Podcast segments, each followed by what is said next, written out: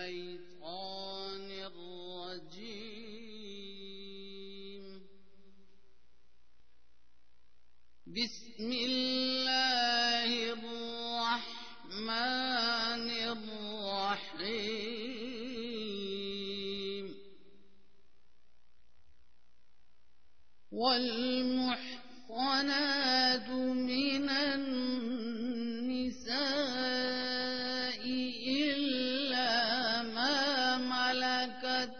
أيمانكم أذلكم أن تبتغوا بأموالكم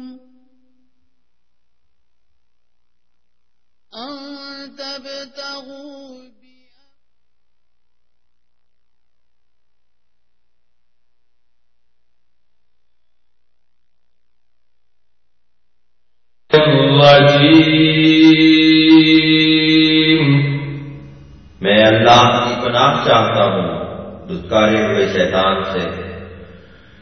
بسم اللہ الرحمن الرحیم، اللہ کے نام کے ساتھ جو بے انتہا رحم کرنے والا، بن مانگے دینے والا اور بار بار رحم کرنے والا ہے۔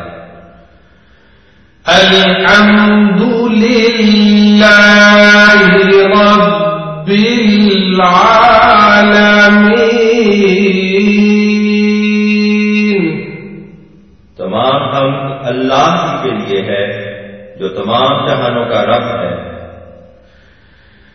الرحمن الرحیم، بے انتہا رحم کرنے والا، بن مانگے دینے والا اور بار بار رحم کرنے والا ہے۔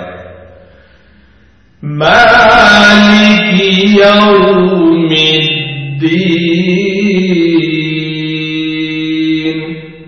جزا سزا کے دن کا مالک ہے۔ ایاک نعبد و ایاک نستعین، ہم عبادت کرتے ہیں اور تجھی سے ہم مدد چاہتے ہیں۔ اہدنا الصراط المستقیم، ہمیں سیدھے راستہ پر چلا۔ صراط الذین انعمت علیہم غیر المغضوب علیہم ولا الضالین،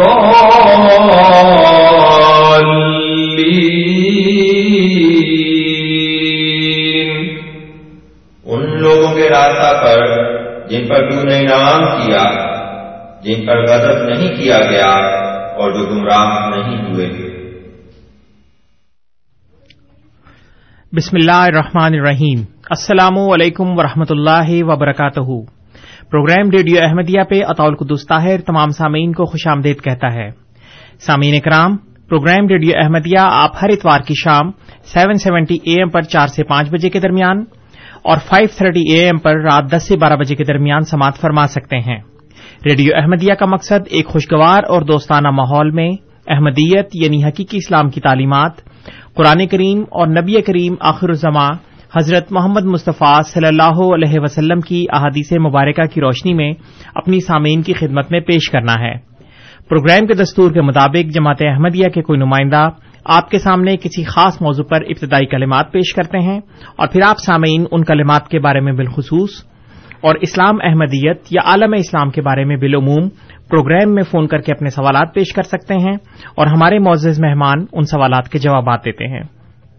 پروگرام میں سوالات کرنے کے لیے یا پروگرام میں شامل ہونے کے لیے آپ ہمارا فون نمبر نوٹ فرما لیں، 416-410-6522 416-410-6522۔ اگر آپ بذریعہ ای میل پروگرام میں اپنے سوالات بھیجنا چاہیں تو اپنے نام اور شہر کے نام کے ساتھ آپ ہمیں اس ای میل آئی ڈی پر اپنے سوالات بھیج سکتے ہیں۔ QA یعنی question answers at voiceofislam.ca, QA یعنی کوشچن آنسرز ایٹ voiceofislam.ca. اگر آپ ہمارا یہ پروگرام ریڈیو احمدیہ انٹرنیٹ پہ سننا چاہیں تو اس کے لیے ہمارا پتا ہے www.voiceofislam.ca www.voiceofislam.ca. اس ویب سائٹ پہ آپ گزشتہ تقریباً 3 سالوں کے پروگرام جو کہ وہاں ریکارڈڈ حالت میں موجود ہیں سن سکتے ہیں اور ان کو ڈاؤن لوڈ بھی کر سکتے ہیں. سامعین کرام, آج ہمارے ساتھ جماعت احمدیہ کے معروف اسکالر جناب انصر رضا صاحب موجود ہیں. ہم انصر رضا صاحب کو پروگرام میں خوش آمدید کہتے ہیں. انصر صاحب, السلام علیکم ورحمۃ اللہ وبرکاتہ. جی وعلیکم السلام ورحمۃ اللہ وبرکاتہ, آپ کو بھی قدوس صاحب اور تمام سننے والوں کو بھی. جی بہت بہت شکریہ. انصر صاحب, آج آپ کس موضوع پہ پروگرام پیش کرنا چاہیں گے؟ آج جو میں بات اپنے سامعین کے سامنے رکھنا چاہتا ہوں, جی آپ کو یاد ہوگا کہ میں نے پچھلے ایک پروگرام میں یہ بتایا تھا کہ جہاں تک ختم نبوت کا تعلق ہے, ہمارا اور غیر احمدی مسلمانوں کا ایک ہی عقیدہ ہے, جی یعنی حضرت صلی اللہ علیہ وآلہ وسلم کے بعد ایک نبی کے آنے کو وہ بھی تسلیم کرتے ہیں اور ہم بھی تسلیم کرتے ہیں. اس سلسلے میں ہمارا کوئی اختلاف نہیں ہے. اختلاف ہے تو وہ صرف شخصیت میں ہے کہ ان کے نزدیک ایک پرانے نبی یعنی حضرت عیسیٰ علیہ السلام آئیں گے, ہمارے نزدیک امت پہ سے ایک شخص پیدا ہوگا جس کو نبی کا نام دیا جائے گا. لیکن جو غیر احمدی علماء ہیں وہ اس بات کو لوگوں سے چھپاتے ہوئے ہم پر یہ جھوٹا الزام لگاتے ہیں کہ گویا ہم ختم نبوت کے منکر ہیں, جی, اور اس طرح وہ عوام کو ہمارے خلاف اشتعال دلا کر ہمارے خلاف کارروائیاں کرتے ہیں. ایک اور مزید جھوٹ اور دھوکہ دہی کی جو واردات یہ علماء کرتے ہیں وہ میں آج آپ کے سامنے رکھوں گا. بڑی شد و مت کے ساتھ, بڑے زور و شور کے ساتھ جو ہمارے خلاف ایک پراپیگنڈا کیا جاتا ہے, جو الزام لگایا جاتا ہے وہ یہ ہے کہ احمدیہ مسلم جماعت جہاد کی منکر ہے اور انگریزوں نے مسلمانوں سے جذبہ جہاد کو ختم کرنے کے لیے حضرت مرزا غلام احمد علیہ الصلوۃ والسلام کو گویا کھڑا کیا, جی, اور ان کو یہ کہا کہ آپ جہاد کو حرام قرار دیں اور اس سے مسلمانوں کے اندر وہ جو ایک فائٹنگ اسپرٹ ہے وہ ختم ہو جائے گی. یہ بھی سراسر الزام ہے, جھوٹ ہے. اور میں آپ کو بتاتا ہوں کہ احمدیہ مسلم جماعت کے قیام سے پہلے بلکہ سیدنا حضرت مسیح موعود علیہ الصلوۃ والسلام کے دعوے سے بھی پہلے, کیونکہ جماعت بنی ہے 1889 کے اندر, اور حضور کی جو سب سے پہلی کتاب سامنے آئی تھی براہین احمدیہ وہ 1882 میں آئی ہے, جی. اس سے پہلے ہی 1876 میں ایک اہل حدیث عالم ابو سعید محمد حسین بٹالوی صاحب نے الاقتصاد فی مسائل الجہاد کے نام سے کتاب لکھی, جی, اور اس میں انہوں نے یہ کہا کہ اس وقت موجودہ دور میں جہاد حرام ہے. اور اس کے علاوہ ایک اور اہل حدیث عالم نواب صدیق حسن خان صاحب نے ترجمان وہابیہ کے نام سے کتاب لکھی اور اس میں انہوں نے اس بات کو ثابت کیا کہ جہاد نہیں ہو سکتا, اور یہ کہ اس وقت مسلمانان ہند کو انگریزی حکومت کی مکمل اطاعت کرنی چاہیے اور اس کے خلاف کسی قسم کی بغاوت نہیں کرنی چاہیے, جی.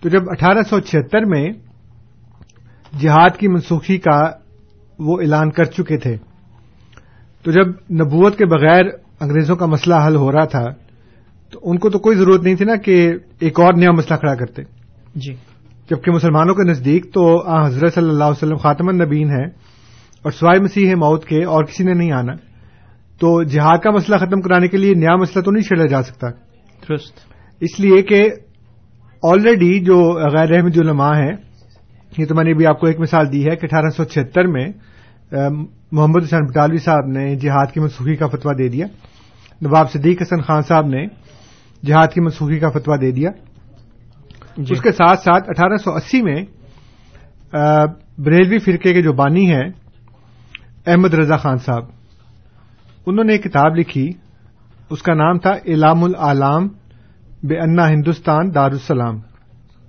جی, اور اس میں انہوں نے یہ لکھا کہ ہندوستان جو ہے وہ دارالحرب نہیں ہے بلکہ دارالاسلام ہے اور دارالاسلام میں آپ کو پتا ہے کہ جہاد تو ہو نہیں سکتا جی اپنے ہی ملک کے اندر. اس کے علاوہ انہوں نے ایک اور کتاب لکھی دوام العیش فیل آئمت من القریش. اس کتاب میں بھی انہوں نے صاف اور واضح طور پر لکھا کہ اس وقت مسلمانان ہند کے اوپر جہاد اور قتال جو ہے وہ حرام ہے, یعنی صریحاً الفاظ کے اندر. تو ایک ہو گئی اہل حدیث محمد حسین بٹالوی صاحب اور نواب صدیق حسن خان صاحب جو جماعت احمدیہ کے قیام سے پہلے جہاد کی منسوخی کا فتویٰ دے چکے ہیں. ایک ہو گئے بریلوی فرقے کے بانی جی احمد رضا خان صاحب. اس کے بعد دیوبندی علماء لدھیانے کے, انہوں نے ایک فتوے کی کتاب مرتب کی اور اس کا نام رکھا نصرت الابرار. اور سامعین میں آپ کو ایک بات بتا دوں جو میں اکثر واضح کیا کرتا ہوں کہ میں اس وقت تک کسی چیز کا کسی کتاب کا حوالہ نہیں دیتا جب تک وہ کتاب خود میرے پاس موجود نہ ہو جی. یہ احمد رضا خان صاحب کی کتاب اور دیوبندی علماء کی کتاب اور جو اہل حدیث ہیں ان کے حوالے ان کے مخالف علماء نے اپنی کتابوں میں دیے ہیں, وہ ساری کی ساری میرے پاس اس وقت موجود ہیں. تو میں آپ کو یہ بتا رہا تھا کہ 1888 میں لدھیانہ کے علماء نے جن کا تعلق دیوبند سے تھا انہوں نے نصرت الابرار کے نام سے ایک کتاب لکھی فتوے کی, اور اس میں انہوں نے یہ فتویٰ دیا کہ اس وقت انگریز حکومت کے اندر جہاد ہرگز نہیں ہو سکتا اور تمام مسلمانوں کو بلا مشروط حکومت کی حمایت کرنی چاہیے, اطاعت کرنی چاہیے. بلکہ انہوں نے یہ کہا کہ مسلمان رایا تو رایا, اگر کوئی مسلمان بغرض تجارت کچھ دنوں کے لیے بھی یہاں آئے تو تب بھی اس کو ان قوانین کی پابندی کرنی پڑے گی. اور یہ بھی کہا اسی فتوے کے اندر موجود ہے کہ اگر حکومت برطانیہ جو اس وقت ہندوستان پر حکومت کر رہی ہے وہ اگر سلطان ترکی سے یعنی جو مسلمان بادشاہ تھا اگر اس کے خلاف بھی جنگ کرے تو ہم انگریزی حکومت کی فوج میں شامل ہو کر سلطان ترکی کے خلاف جنگ کریں گے جو کہ ایک مسلمان بادشاہ ہیں جی. یہاں تک ان کی بات پہنچی ہے. اور بریلوی اور جو دیوبندی علماء ہیں یہ تو ہوگی جہاد کی بات. اب بریلوی اور دیوبندی علماء نے اہل حدیث علماء پر یہ الزام لگایا کہ آپ تو ہیں ہی انگریز کا خود کاشتہ پودا, کیونکہ حکومت برطانیہ کے آنے سے پہلے ہندوستان میں اہل حدیث فرقہ کا کوئی وجود نہیں تھا, بلکہ خود انہوں نے درخواست کر کے انگریزوں سے اپنے لیے نام اہل حدیث الاٹ کروایا اور یہ کہا کہ ہمیں وہابی کے نام سے نہ پکارا جائے بلکہ ہمیں اہل حدیث کہا جائے جی. تو بہت سی ایسی کتابیں لکھی گئی ہیں جن سے کچھ میرے پاس بھی موجود ہیں جس میں وہ یہ کہتے ہیں کہ جناب آپ تو ہیں ہی انگریز کی پیداوار. اچھا, اس کے بعد جو بریلوی علماء تھے خاص طور پہ جو پیر اور مشائخ ہیں, اور مزے کی بات ہے قدوس صاحب کہ جن پیروں کا میں واقعہ بتا رہا ہوں ان پیروں میں پیر میر علی شاہ گولڑوی کے صاحبزادے سید غلام محی الدین صاحب بھی شامل ہیں جی. انہوں نے کیا ہمارے بہت سے سامعین جانتے ہوں گے کہ 1918 میں اس سے تھوڑا سا پہلے ہندوستان میں جلیانوالہ باغ کا ایک دردناک سانحہ رونما ہوا جی. جس میں اس وقت کے governor Punjab sir Francis Michael O'Dwyer کے حکم پر وہ لوگ جو وہاں پہ جمع تھے ان کو چاروں طرف سے گھیر کر گولیاں ماری گئیں اور وہاں لاشیں ہی لاشیں بھر گئیں اس باغ کے اندر. یہ گورنر پنجاب جس وقت 1918 میں ریٹائر ہو کر انگلستان واپس جانے لگے تو تمام پنجاب کے مشائخ نے اور پیروں نے اکٹھے ہو کر ان کے اعزاز میں ایک استقبالیہ دیا اور ان کو ایک سپاس نامہ پیش کیا. اب یہ سپاس نامہ پڑھنے کی چیز ہے جی, اور اس سے اتنی ان کی وفاداری اور کامل اطاعت ٹپکتی ہے کہ آپ نے کبھی سوچا بھی نہیں ہوگا کہ ایک انسان کسی حکمران کی شان میں اتنے قصیدے پڑھ سکتا ہے. ایک کتاب ہے میرے پاس جسے جہانباز مرزا نے لکھا ہے اور وہ ہے حیات امیر شریعت, عطا اللہ شاہ بخاری کی سوانح حیات ہے. اس میں انہوں نے وہ سپاس نامہ نقل کیا ہے. اس کے علاوہ شورش کشمیری نے بھی نقل کیا ہے. اس نے لکھا ہے کہ میرے پاس اس کی ایک مطبوعہ نقل بھی موجود ہے جی. تو اس میں انہوں نے بڑی عاجزی کے ساتھ وفاداری کے ساتھ اس کو بڑے یہ کہا کہ جی آپ واپس جا رہے ہیں, ہمارے دل بڑے دکھی ہیں, اللہ آپ کو ہمیشہ خوش رکھے, سلامتی سے رکھے. اور وہ شخص ہے جو جلیانوالے باغ کے سانے کا ذمہ دار ہے.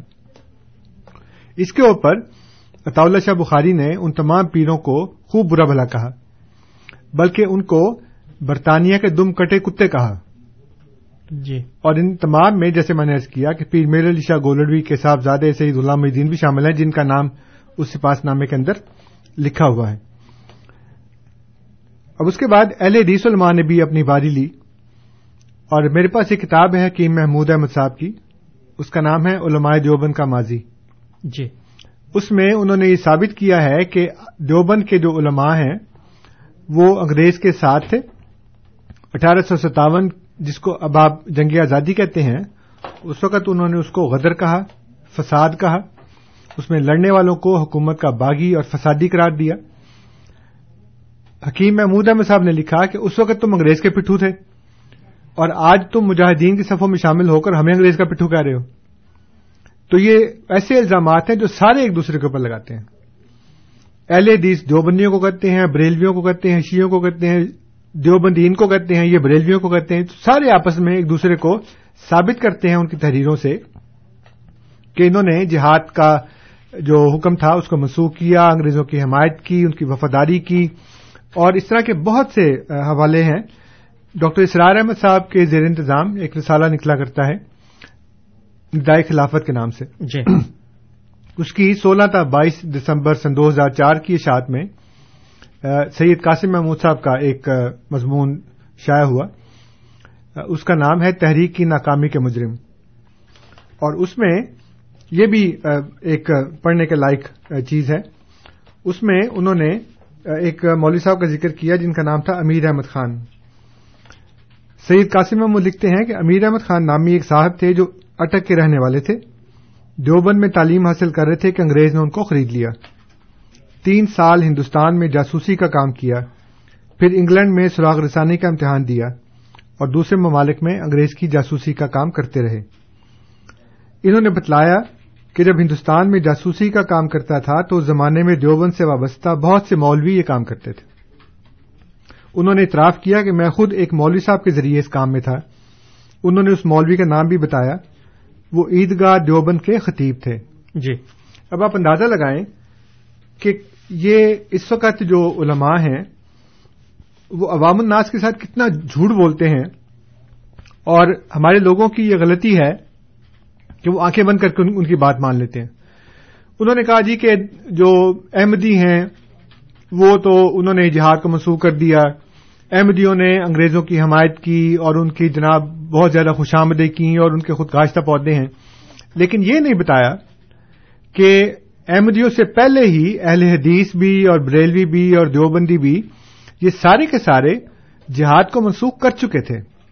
یہ پہلے ہی سارے کے سارے انگریز کے آگے بچھ چکے تھے جی, اس کی چوکھٹ کے اوپر سجدہ ریز ہو چکے تھے, اور انہیں اپنی اطاعت اور وفاداری کا یقین دلاتے ہوئے اسے عین اسلام قرار دے رہے تھے, اور کہہ رہے تھے کہ یہ ہمارا فرض ہے اسلام کے مطابق کہ ہم حکمران کی جو اس وقت ہیں ان کی اطاعت کریں اور کسی قسم کا فساد نہ کریں, بلکہ جو باہر سے بھی آئے مسلمان اس کو بھی یہ ہے کہ چند دن بھی یہاں رہے تب بھی وہ ان کے احکامات کی پیروی کرے. اور اگر حکومت ہند یعنی جو برطانوی گورنمنٹ ہے, برٹش گورنمنٹ, وہ اگر ترکی کے سلطان کے خلاف جنگ بھی کرے تو ہمیں اس میں شامل ہو کر اس سلطان ترکی کے خلاف جنگ کرنی چاہیے.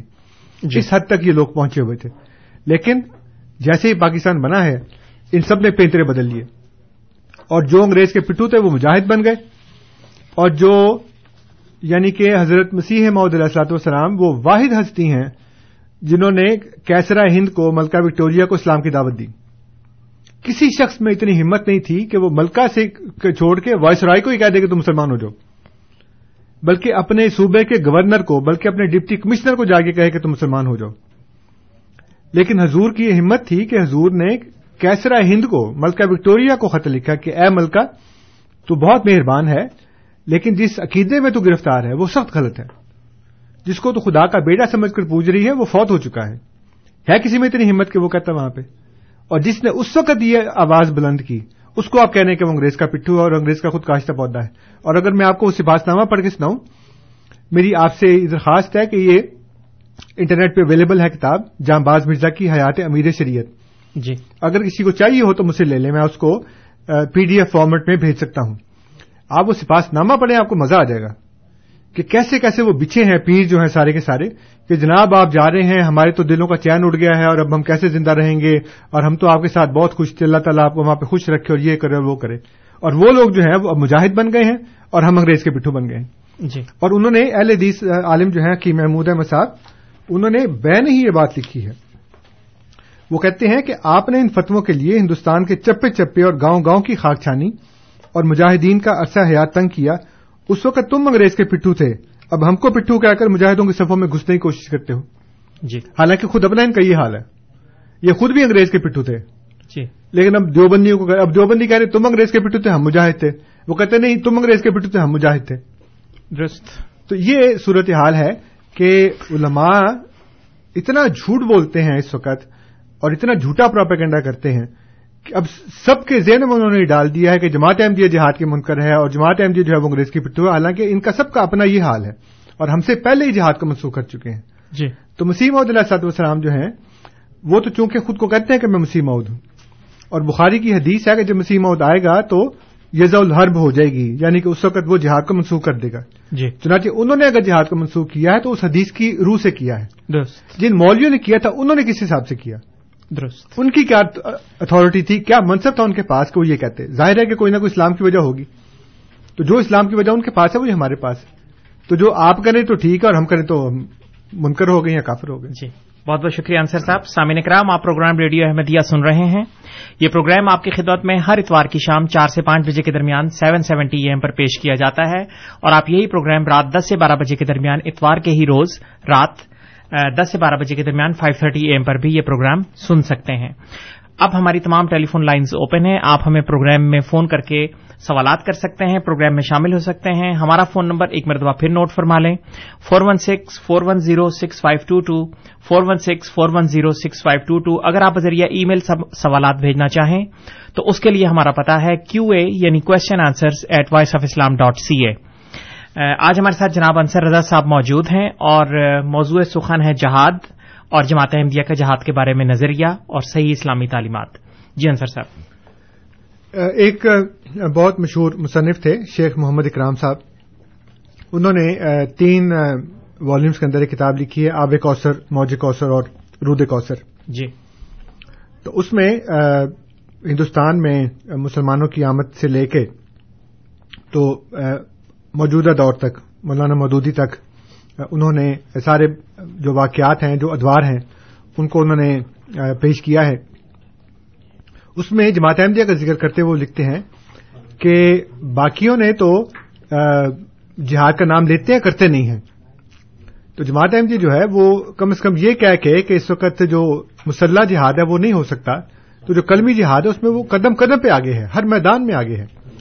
لیکن دوسروں کا یہ حال ہے کہ جہاد کے خلاف بھی نہیں ہے بظاہر اس وقت پاکستان کے اندر آ کے, لیکن جہاد کرتے بھی نہیں. جی انصر صاحب, جہاد کے لفظی معنی اور اس کی اقسام اگر آپ بیان کر دیں. جی جہاد کا مطلب تو ہے کوشش کرنا, جوہد سے نکلا ہے.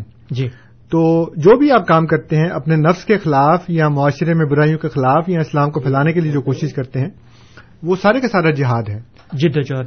جد و جہد ہے بالکل. لیکن اگر آپ کے اوپر جنگ مسلط کر دی جائے اور آپ کو قتال کرنا پڑے تو وہ بھی جہاد کی قسم ہے. جی ورنہ وہ مکمل جہاد وہ نہیں ہے.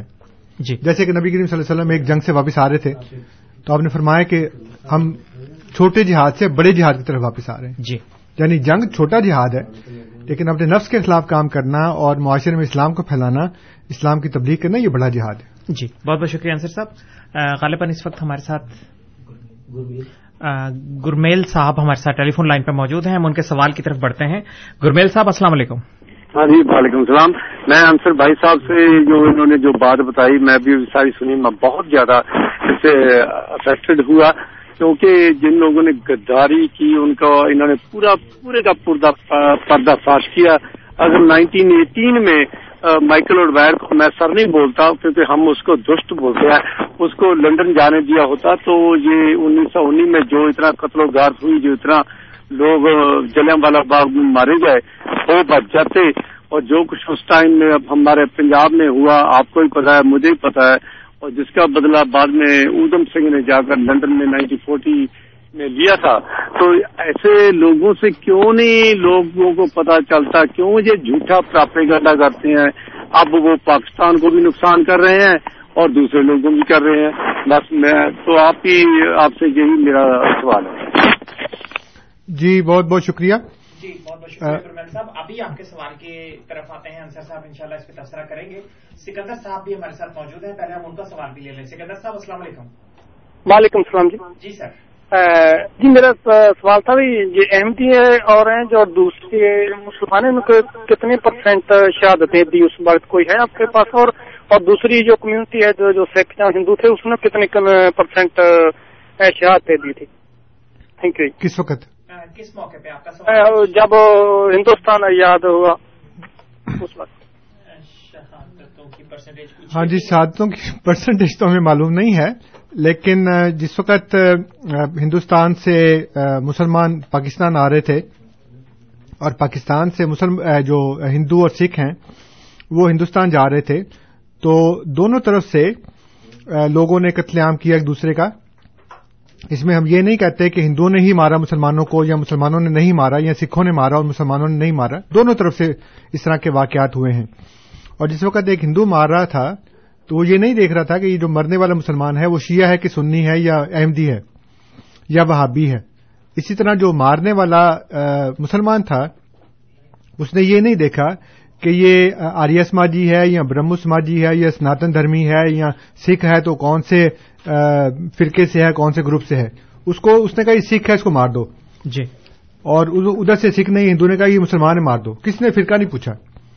اس لیے ہمارے بھی لوگ شہید ہوئے جو قادیان سے نکلے ہیں, لیکن ہماری چونکہ تنظیم ہے اور ہم نے ایک منظم طریقے کے تحت اپنے لوگوں کو وہاں سے نکالا, اس لیے ہماری شہادتیں کم ہوئی ہیں.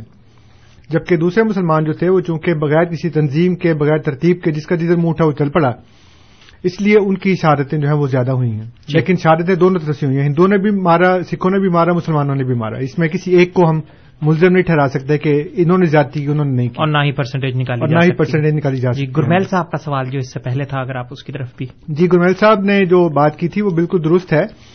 اصل مسئلہ یہ ہوا کہ جس وقت یہ تقسیم ہو گئی ہے تو اس کے بعد پھر لوگوں نے تاریخ گھڑنے کا کام اپنے ہاتھ میں لے لیا, اور اصل تاریخی واقعات کو لکھنے کے بجائے انہوں نے جھوٹا پروپیگنڈا کرنا شروع کر دیا, اور ایک دوسرے کے خلاف لوگوں کو بھڑکانے کے لیے انہوں نے ایسی ایسی باتیں ایجاد کیں کہ اصل حقیقت پیچھے رہ گئی, اور جو اس وقت انہوں نے گھڑ کے تاریخ پیش کی وہ اب لوگوں کے سامنے آ گئی ہے. لیکن جو تحقیق کرنے والے ہیں وہ آج بھی اصل ذرائع تک پہنچے ہیں اور انہوں نے اصل چیزیں نکال لی ہیں. اب مسئلہ یہ ہے کہ وہ کس طرح سے لوگوں کے سامنے آئے وہی ہم کام کر رہے ہیں کہ خود ان کی تحریریں نکال کر ہم لوگوں کو یہ بتا رہے ہیں کہ اس وقت کن لوگوں نے غداری کی. اس میں تمام لوگ ہندوستان کے شامل تھے, مسلمان پیر بھی شامل تھے, دوسرے بھی شامل تھے جنہوں نے انگریز حکومت کے ساتھ تعاون کیا, اس میں بڑے بڑے عہدے لیے اور منصب لیے. لیکن ایسے بھی لوگ تھے جو جذبہ حریت سے سرشار تھے, وہ انگریزوں کو پسند نہیں کرتے تھے. لیکن جو اسلام کی تعلیم ہے وہ یہ ہے کہ آپ جہاں بھی رہیں امن اور شانتی کے ساتھ رہیں, فساد نہ کریں, لیکن جائز طریقے کے ساتھ اپنے حقوق کا مطالبہ کریں جی. اور جائز حقوق کے ساتھ ہم نے مطالبہ کیا. جماعت احمدیہ نے بھی حضرت خلیفۃ تمسی ثانی رضی اللہ عنہ نے بہت سی ایسی باتیں لکھی جس میں انگریزوں کو انہوں نے یہ مشورے دیے کہ تم ہندوستانیوں کے حقوق کا خیال کرو بلا تمیز مذہب جی, چاہے وہ ہندو ہو, سکھ ہو, مسلمان ہو, جو بھی ہو, پارسی ہو, بدھ ہو. تو ہندوستانی کا بطور ہندوستانی کے جو حقوق کا تحفظ کا مطالبہ تھا وہ جماعت احمدیہ نے بڑھ چڑھ کے کیا اور ہر میدان میں کیا. جی بہت بہت شکریہ انصر صاحب. امید ہے گرمیل صاحب اور سکندر صاحب آپ کو اپنے سوالات کے جوابات مل گئے ہوں گے. ہرمندر صاحب ہمارے ساتھ ٹیلی فون لائن پہ موجود ہیں, ان کی کال کی طرف بڑھتے ہیں. ہرمندر صاحب السلام علیکم. ہاں جی وعلیکم السلام. جی جی سر, ہمیں خدا کا شکرانہ کرنا چاہیے. جب ابراہیم سے خدا نے ان کے بیٹے کی قربانی مانگی تو خدا نے ایک میمنا لیلا بھیج دیا, تو یہ وہی لیلا ہے جو خدا کا بیٹا جس نے اپنی جان کی قربانی دے کر یہ جو انسان کا ورث ہے اس کو آگے چلتے رکھا. تو تاکہ کہنے کا بھاو یہی ہے کہ انسانوں میں یہ لڑائی جھگڑے فساد کم ہوں یا نہ ہوں, تو لیکن ان کو ہم کسی نہ کسی ڈھنگ سے پھر بھی بڑھاتے رہتے ہیں، تو یہ کہاں جا کر ختم ہوں گے؟ آپ جس ڈھنگ سے اچھا سمجھتے ہیں ہمیں سمجھائیے. جی بہت بہت شکریہ ہرمندر صاحب آپ کے سوال کا. آپ کے سوال کی طرف ہم ابھی آئیں گے. بہت ماشاءاللہ آپ نے اچھا سوال کیا ہے. غزنفر صاحب کی پہلے کال لے لیں، اس کے بعد آپ کے سوال کے جواب کی طرف آتے ہیں. غزنفر صاحب السلام علیکم. السلام علیکم. جی وعلیکم السلام. جی میرا سوال ابھی ان سے یہ ہے کہ جب پاکستان اور ہندوستان بنا تو اگر مسلمانوں نے ہندوؤں کو یا سکھوں کو مارا، کیا آپ بھی تو مسلمان تھے اس وقت، تو کیا آپ نے بھی کسی کو مارا یا مرنے سے بچ گئے کہ بھائی ہم مسلمان نہیں ہیں؟ یہ آپ نے کچھ کہا ادھر آپ کے بزرگوں نے، یہ یہاں بھی کوئی ہسٹری ایسا کو بتا رہی ہے یا نہیں؟ جی بہت بہت شکریہ غزنفر صاحب. جس طرح اسلام انصر صاحب آپ ان کا سوال کا جواب دے دیں. کیونکہ بات یہ ہے کہ ہماری تو یہ تعلیم ہی نہیں ہے کہ ہم لوگوں کو بے گناہ ماریں، اور صرف اس لیے ماریں کہ وہ مسلمان نہیں ہے. اس لیے جماعت احمدیہ تو شروع دن سے اسی اصول کے اوپر قائم ہوئی ہے کہ ہم کسی کی جان نہیں لیتے. ہمارا جو موٹو ہے لو فار آل ہیٹڈ فار نان، وہ ہمیشہ سے یہی رہا ہے. اور آج بھی قادیان کے اندر جہاں پہ اکثریت سکھوں کی ہے اور ہندو بھی بہت رہتے ہیں وہاں پہ، وہاں ہم بڑے آرام سے رہتے ہیں اور پورے ہندوستان میں رہتے ہیں بڑے آرام سے. تقسیم کے وقت بھی ہم نے کسی کو نہیں مارا اور نہ ہی ہم نے یہ کہا کہ ہم مسلمان نہیں ہیں ہمیں نہ مارو. یہ بالکل غلط بات ہے، بلکہ ہم نے بحفاظت اپنے لوگوں کو نکالنے کی کوشش کی. جیسے میں نے پہلے کہا کہ اگر کسی سکھ نے مارا اور کوئی احمدی اس کے ہاتھ سے شہید ہوا تو اس نے یہ نہیں پوچھا کہ تم احمدی ہو یا نہیں. اس کی نظر میں وہ مسلمان ہے اس لیے اس نے مار دیا. تو جیسے مسلمانوں نے ہندوؤں کو مارا یہ بغیر یہ جاننے ہوئے کہ یہ سناتن دھرمی ہے یا یہ برہمو سماج کا ہے یا یہ آریہ سماج کا ہے یا یہ کیا ہے. ہندو ہندو ہے. اسی طرح ہندو اور سکھ کی نظر میں مسلمان مسلمان تھا. اس نے اس کو یہ نہیں پوچھا کہ تم شیعہ ہو کہ سنی ہو کہ وہابی ہو کہ احمدی ہو. تو ہم تو ہمیشہ سے خدا کے فضل سے مسلمان ہیں اور ہماری یہ تعلیم ہے کہ ہم بے گناہوں کو نہیں مارتے، اس لیے صرف کہ جی وہ ہمارے مذہب سے تعلق نہیں رکھتا. جی جی انصر صاحب اور ہرمندر صاحب کے سوال کے فسادات کب جا کے ختم ہوں گے؟ فسادات اس وقت ختم ہوں گے یا کم ہوں گے جی جب وہ اکثریت جو اس وقت خاموش بیٹھی ہے جی وہ اس ظلم کے خلاف آواز نہیں بلند کرتی اور وہ ظالم کا ہاتھ نہیں پکڑتی. حضرت محمد صلی اللہ علیہ وسلم کی ایک حدیث ہے کہ انصر اخاک ظالمن اور مظلومن، جی اپنے بھائی کی مدد کرو چاہے وہ ظالم ہو یا مظلوم. تو صحابہ نے کہا کہ یا رسول اللہ مظلوم کی مدد تو ٹھیک ہے، ظالم کی کیا مدد کریں؟ آپ نے فرمایا کہ اس کا ظلم سے ہاتھ روک کر.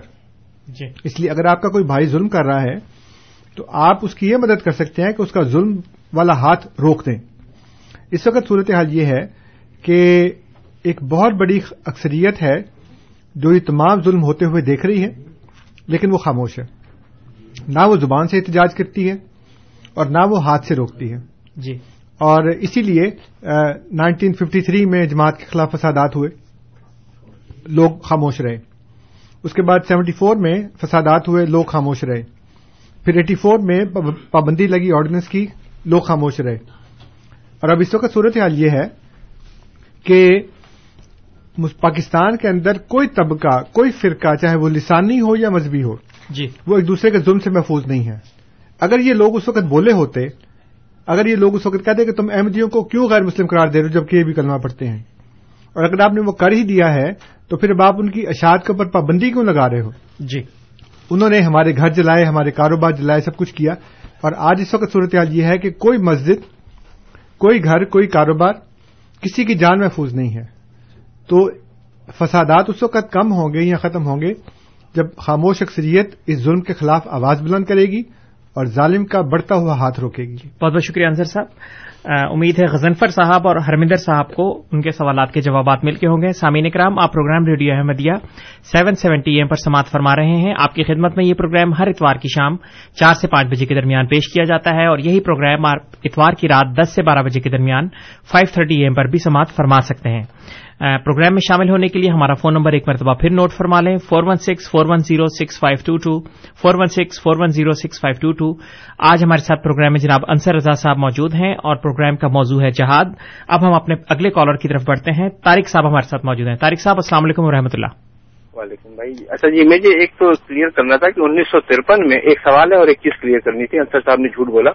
1953 میں روا اسٹیشن پہ جمعیت کے کارکنوں کو قادیانیوں نے حملہ کر کے مارا پیٹا تھا. اس کے بعد یہ تحریک شروع ہوئی تھی. ایک بات. دوسری بات یہ ہے کہ 24 دن شاید 24 یا کتنے دنوں تک قادیانیوں کے جو اس وقت کے جو ان کے چیف تھے ان کو اور لاہوری گروپ کے سربراہ دونوں کو اسمبلی میں موقع دیا گیا تھا کہ اپنے آپ کو کہیں سے ثابت کر سکیں.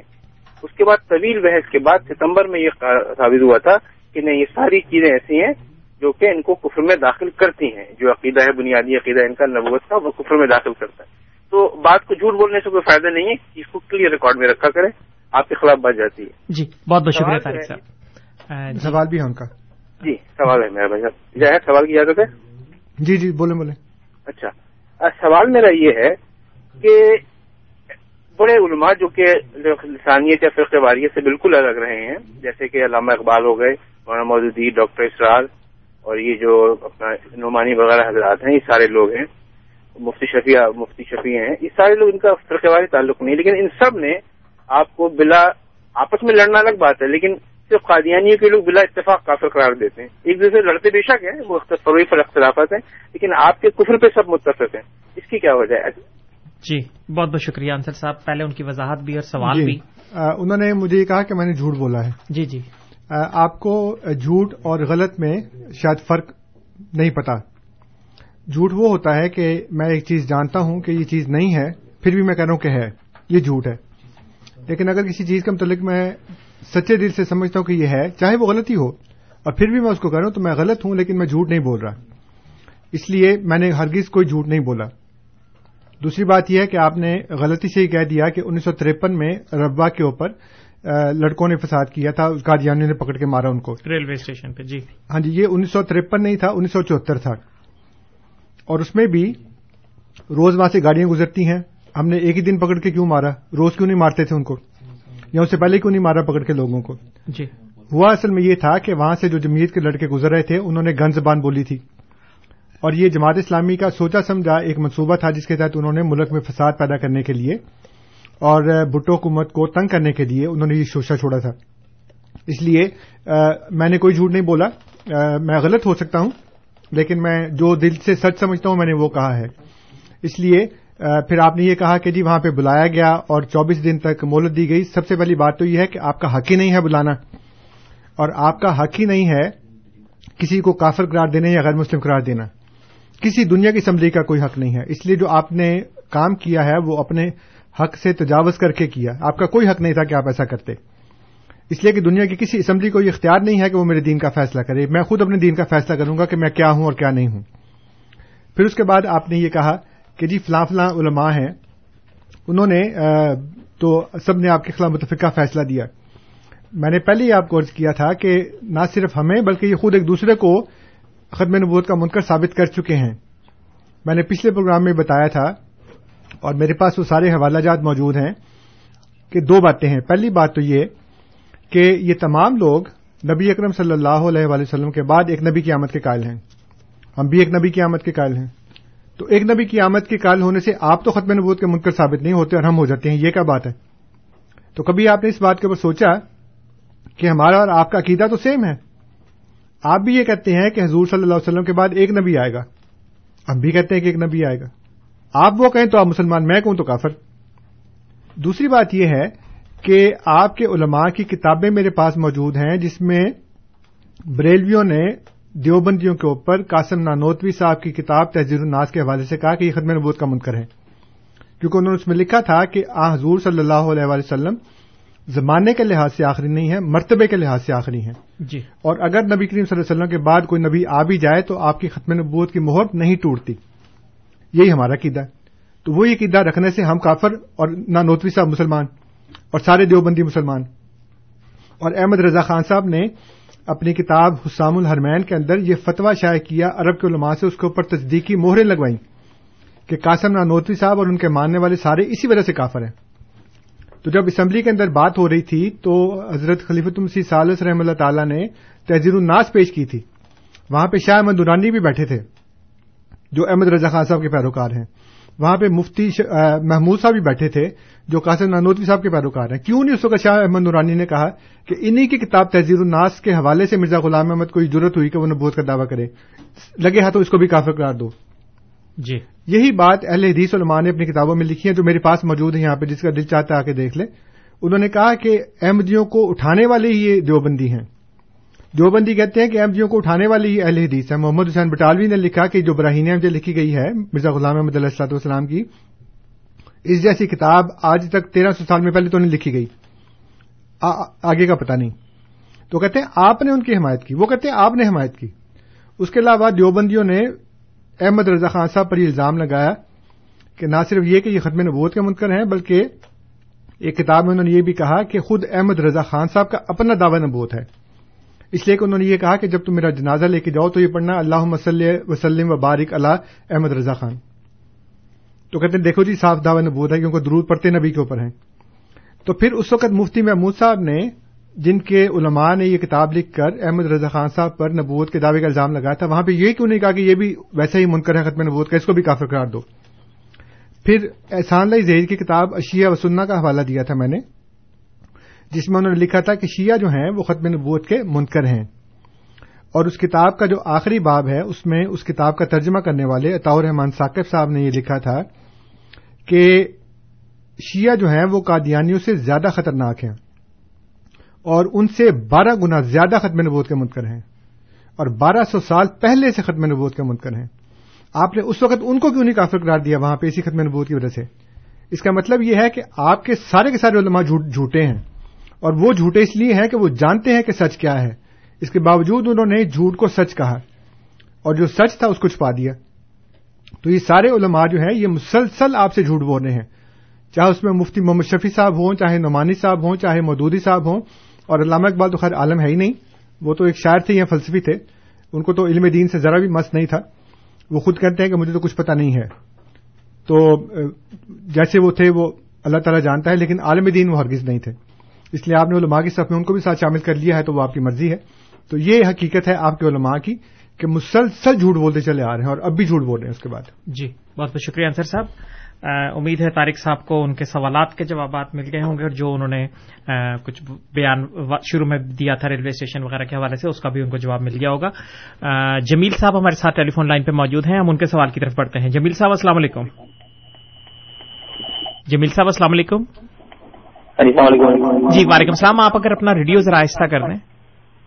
ہاں جی، میں نے یہ پوچھنا تھا کہ آیا مرزا صاحب نبی ہیں کہ کیا ہیں؟ اور ایک دوسری بات یہ ہے کہ یہ جو مولانا صاحب آپ کے جو بات کر رہے اتنے اچھے ہیں، اتنی اچھی آواز ان کی، اتنا اچھا بول رہے ہیں، سارا اچھے ہیں. اور میرا ان سے یہ سوال ہے کہ اتنا انہیں نالج ہونے کے باوجود، اتنا نالج انہیں، پڑھے لکھے لگ رہے ہیں مجھے کافی حد تک، ہر چیز پہ انہیں عبور بھی حاصل ہے. اور میں یہ پوچھنا چاہ رہا ہوں آیا کہ ایم ڈی کتنے پرسنٹ ہے؟ 1% بھی نہیں ہوں گے اگر پوری دنیا کو دیکھا جائے، ناٹ ایون 1%.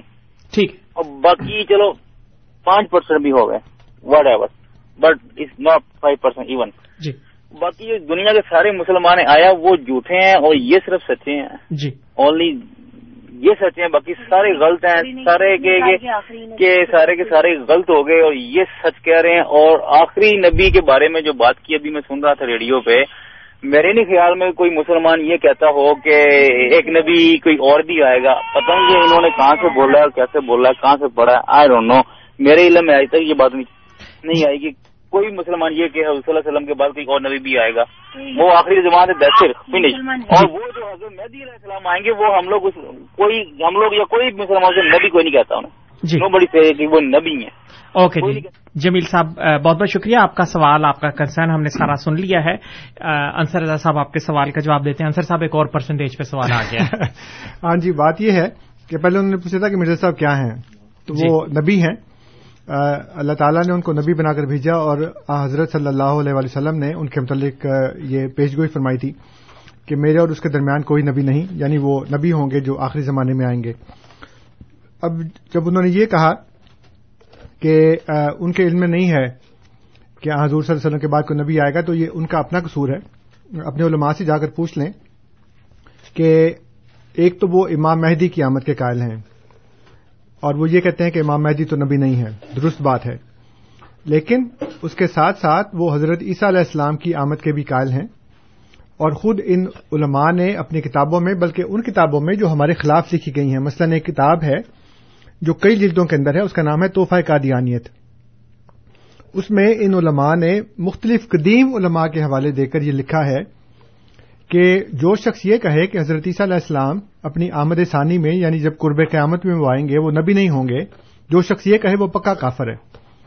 اس لیے آپ تھوڑا سا مطالعہ کر لیں اور اپنے علماء سے جا کر پوچھ لیں کہ جناب ایک طرف تو آپ یہ کہتے ہیں کہ حضرت صلی اللہ علیہ وآلہ وسلم آخری نبی ہیں اور آپ کے بعد کوئی نبی نہیں، دوسری طرف آپ حضرت عیسیٰ علیہ السلام کے آنے کو مانتے ہیں اور وہ نبی ہیں، اور حضرت صلی اللہ علیہ وآلہ وسلم نے جب ان کے آنے کی خبر دی ہے تو جو صحائح ستہ یعنی جو 6 سب سے زیادہ صحیح کتابیں ہیں جس میں مسلم ہے، بخاری ہے اور ترمذی ہے، ابو داؤد ہے، نسائی ہے اور ابن ماجہ ہے، یہ 6 کتابیں، اس میں سے مسلم جو کتاب ہے صحیح مسلم، اس کے کتاب الفتن والاشراط الساعۃ کے اندر جب حضرت عیسیٰ علیہ السلام کے آنے کا ذکر ہے تو وہاں پہ 4 دفعہ ان کو نبی اللہ کہا گیا جی. اس کے علاوہ ابو داؤد کتاب الملاحم کے اندر حضرت صلی اللہ علیہ وسلم فرماتے ہیں کہ لیسا بینی و بینہ نبی و انہ نازل، میرے اور اس کے درمیان کوئی نبی نہیں اور وہ ضرور نازل ہوگا. یعنی وہ آسمان سے نازل ہوگا یا وہ زمین سے پیدا ہوگا، وہ پرانا ہوگا یا وہ نیا ہوگا، بہرحال آپ ایک نبی کی آمد کے قائل ہیں. وہ آپ کو نہیں پتا تو یہ آپ کا قصور ہے. اس لیے علماء سے جا کر پوچھ لیں، وہ یہ کہیں گے ہاں جی ہم ایک نبی کی آمد کے قائل ہیں. دیوبندیوں کے ایک بہت مشہور عالم تھے انور شاہ کشمیری، 1934 میں یا 35 میں، مجھے صحیح طرح سے سن یاد نہیں، بہاولپور میں ایک مقدمہ ہوا. ایک آدمی کا ایک جگہ پہ نکاح ہوا تھا تو وہ ایم ڈی ہو گیا، تو مولویوں نے کہا اس کے لڑکی کے باپ کو کہ یہ تو کافر ہو گیا اس لیے تم تنسیخ نکاح کا مقدمہ کر دو. تو اگر تو کافر ہو تو پھر اس کے ساتھ تو مقدمے کی ضرورت نہیں ہے، وہ تو ویسے ہی ٹوٹ جاتا ہے نکاح. لیکن انہوں نے بہرحال وہ عدالت کے اندر مقدمہ کر دیا بہاولپور میں. وہاں پہ انور شاہ کشمیری بطور گواہ کے پیش ہوا اور یہ مقدمہ بہاولپور کے نام سے 2 جلدوں میں ہے، میرے پاس موجود ہے. درست میرے پاس کمپیوٹر میں بھی ہے اور میرے پاس وہ ویسے بھی ہے، میں خرید کے لے کے آیا تھا پاکستان سے. اس میں انور شاہ کشمیری نے لکھا کہ ہم نے قرآن، حدیث اور اجماع امت سے یہ واضح کر کے دکھا دیا ہے کہ حضور صلی اللہ علیہ وآلہ وسلم کے بعد کوئی نبی نہیں مگر وہ ایک جس کی استثناء خود حضور نے فرما دی ہے. اب یہ ایکسیپشنل کیس ہے، ایک استثناء ہے ایک نبی کے آنے کا. اس استثناء کے آپ بھی قائل ہیں اور اس استثناء کے ہم بھی قائل ہیں. تو آپ ایک نبی کی آمد کے قائل ہوں چاہے وہ پرانے کیوں نہ ہوں، آپ حضور صلی اللہ علیہ وسلم کے بعد ایک نبی کے آنے کے قائل ہیں اور آپ کا یہ پکا عقیدہ ہے آپ کے علماء کا کہ ان کے آنے سے ختم نبوت کی مہر نہیں ٹوٹتی. وہ یہ عقیدہ ہمارا ہے. تو آپ بڑی معصومیت سے کہہ رہے ہیں کہ جی آپ کے تو علم نہیں ہے اور آپ نے کبھی سنا نہیں ہے. تو آپ ذرا جا کے پڑھ لیں، اپنے علماء سے پوچھ لیں کہ جناب ہم کسی نبی کی آمد کے قائل ہیں کہ نہیں، چاہے وہ پرانا ہی ہو، چاہے وہ پہلے نبی ہو اور وہ بعد میں امتی بنایا جائے، یا یہ کہیں جی کہ پرانا آ سکتا ہے نیا نہیں آ سکتا. تو پرانے نئے کی بحث نہیں ہے، بات تو یہ ہے کہ ایک نبی کی آمد کے تو قائل ہے نا جی، کسی بھی قسم کا ہو وہ جو بھی آ کے کرے، آپ ایک نبی کی آمد کے قائل ہیں اور ہم بھی ہیں. ہمارا اور آپ کا فرق صرف شخصیت کا ہے، عقیدے کا کوئی فرق نہیں ہے. جی انصر صاحب، ان کے سوال کا چھوٹا سا حصہ تھا کہ احمدیوں کی تعداد دنیا میں کیا ہے؟ تعداد کے لحاظ سے کوئی فرق نہیں پڑتا جی. جب حضرت صلی اللہ علیہ وسلم کو نبوت دی گئی اور جب آپ غار حرا سے واپس آ رہے تھے تو آپ اکیلے تھے نا مسلمان پوری دنیا کے اندر جی، کوئی ماننے والا نہیں تھا، آپ اس وقت بھی سچے تھے. درست. پھر جب آپ کو چند لوگوں نے مانا، آپ اس وقت بھی سچے تھے. اس لیے سچائی کا تعداد سے کوئی فرق نہیں پڑتا. اور اللہ تعالیٰ نے قرآن کریم کے اندر یہ فرمایا ہے کہ کم ان فیت ان قلیلت ان غلبت فیتن کثیرہ جی، کہ کتنی چھوٹی جماعتیں ہیں وہ بڑی جماعتوں کے اوپر غالب آ جاتی ہیں. اور جو مومنین ہوتے ہیں وہ کم تعداد میں ہوتے ہیں شروع میں، اور وہ یہ کہتے ہیں کہ اللہ تعالیٰ اس جگہ کے جو ظالم اکثریت ہے وہ ہمارے خلاف ہے جی. اس لیے اگر آپ قرآن کریم پڑھ کے دیکھ لیں اور انبیاء کے اور ان کی جماعتوں کے قصے پڑھ کے دیکھ لیں تو آپ کو پتہ لگے گا کہ سچائی کا تعداد سے کوئی بھی تعلق نہیں ہے. ایک بندہ سچا ہوتا ہے چاہے وہ اکیلا سچا ہو اور پوری دنیا اس کے خلاف ہو. درست. بہت بہت شکریہ جمیل صاحب، آپ پروگرام میں شامل ہوئے. آپ نے پہلی دفعہ غالباً کال کی، امید ہے کہ آپ آئندہ بھی پروگرام میں شامل ہوتے رہیں گے. طارق صاحب ایک مرتبہ پھر ہمارے ساتھ ٹیلی فون لائن پہ موجود ہیں. طارق صاحب السلام علیکم. وعلیکم السلام جی. مجھے ایک تو یہ کہنا تھا کہ چاہے مولانا قاسم نانوتوی ہوں چاہے امیر رضا ہوں، اگر وہ کوئی غلط عقیدہ رکھیں گے تو وہ غلط ہے، اس کو وہ اسلام پہ اتھارٹی نہیں ہے. جو ہمارا ایشو ہے جو انصر صاحب اچھی طرح سمجھتے بھی ہیں ایک نبی والی بات، وہ یہ ہے کہ وہ جو ایک نبی ہیں وہ کلیئرلی حضرت عیسیٰ علیہ السلام ہیں جو کسی وجہ سے واپس آئیں گے، اللہ کی مرضی کے حکم سے یا جو بھی ہوگا. جب یہ بات آپ سمجھتے ہیں تو جس طرح شیعہ بات کو گھما پھرا کے ایک نئی دین کی ایجاد کرنے کی کوشش کرتے ہیں، اگر آپ وہ نہ کریں تو آپ بھی مسلمان ہیں. لیکن اگر آپ یہ عقیدہ رکھتے ہیں کہ آپ کا کوئی رہنما یا آپ کا کوئی آدمی نبی تھا تو آپ جو اسلام کے اصول ہیں اس کے تحت کافر ہیں. ایک بات. دوسری بات یہ ہے کہ اپنا غلام احمد قادیانی صاحب کی عزت تھی جب تک وہ ایک مسلمان عالم تھے، لیکن جب ایک مسلمان عالم پٹی سے اترا اور اس نے نبوت وغیرہ کا معاملہ شروع کیا تو وہ ہمارے لیے ایک جیسے اور نجس چیزیں ہیں ویسے وہ بھی ہیں. آپ اس بات کو کیوں یقین نہیں کرتے؟ مطلب اس بات پہ آپ کو کیا اعتراض ہے؟ جب تک وہ مسلمان تھے ہمارے بھائی تھے. جب وہ بندہ اسلام سے ہٹ گیا تو وہ کوئی بھی ہو سکتا ہے، وہ ابو جہل بھی ہو سکتا ہے، وہ نمرود بھی ہو سکتا ہے، وہ کچھ بھی ہو سکتا ہے، چاہے وہ آپ بھی ہو سکتے ہیں. جی بہت شکریہ. بات یہ ہے طارق صاحب کہ اگر آپ یہ کہتے ہیں کہ قاسم نانوتوی صاحب ہوں یا احمد رضا خان صاحب ہوں تو اگر انہوں نے کہا تو اس سے آپ کو کوئی تعلق نہیں ہے، تو آپ ریڈیو کے اوپر یہ اعلان کریں کہ آپ قاسم نانوتوی صاحب کو کافر سمجھتے ہیں اور آپ احمد رضا خان صاحب کو کافر سمجھتے ہیں، اور یہ سٹیٹمنٹ آپ ٹورانٹو میں کم از کم اس وقت جتنے بھی اردو شائع ہونے والے اخبارات ہیں اس میں اشتہار شائع کروا دیں.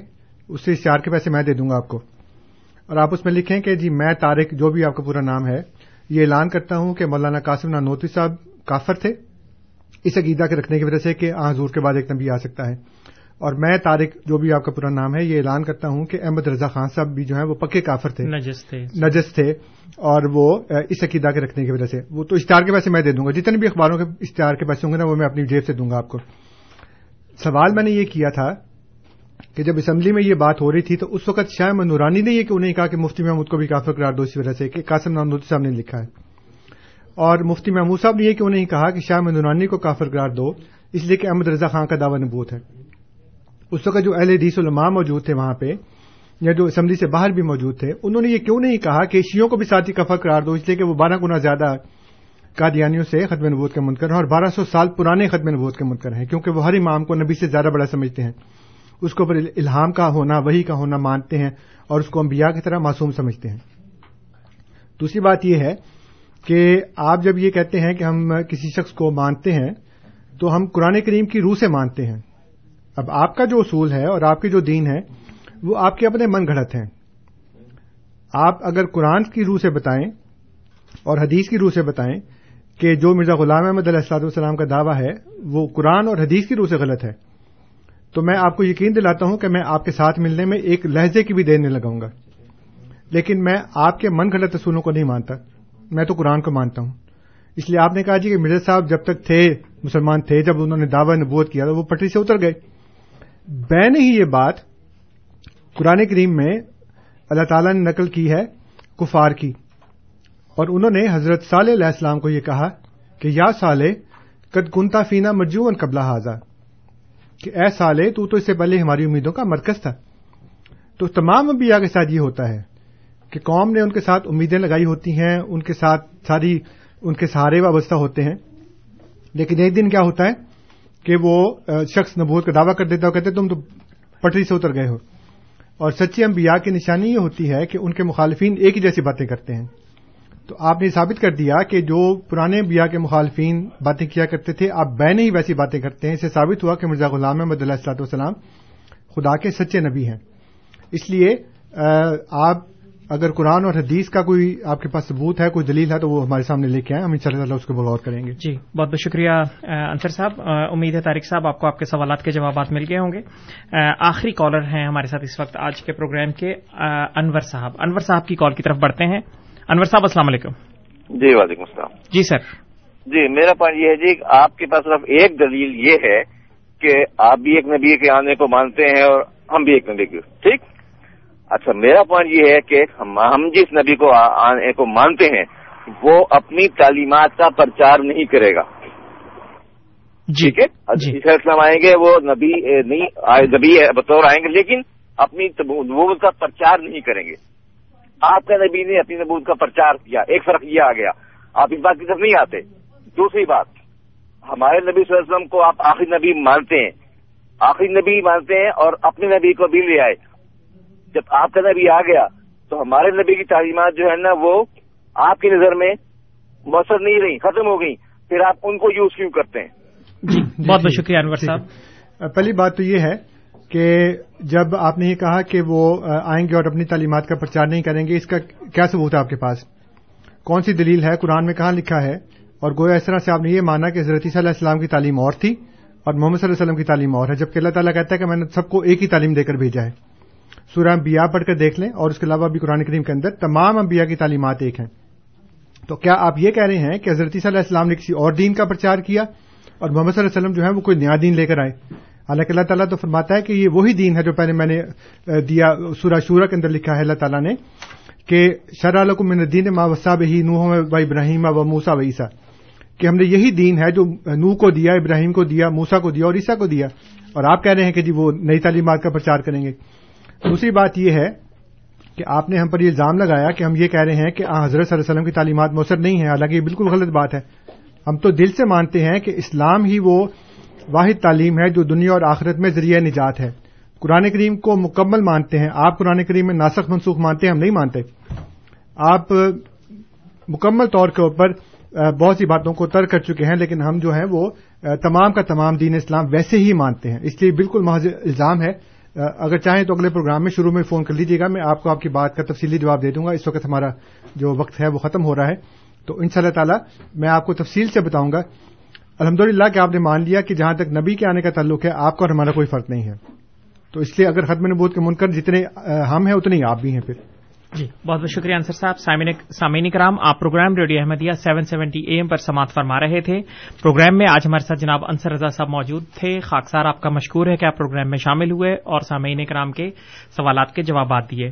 اس کے علاوہ خاکسار تمام سامعین کرام کا بھی مشکور ہے جو پروگرام میں کسی نہ کسی رنگ میں شامل ہوتے ہیں, سوالات کرتے ہیں. کنٹرول پینل پہ آج ہمیں انیس احمد صاحب اور جناب منظور احمد صاحب کی خدمات حاصل تھیں. خاکسار ان دونوں حضرات کا بھی مشکور ہے.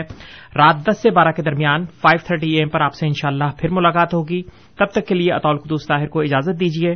خدا تعالی ہم سب کا حامی و ناصر ہو. السلام علیکم ورحمۃ اللہ وبرکاتہ.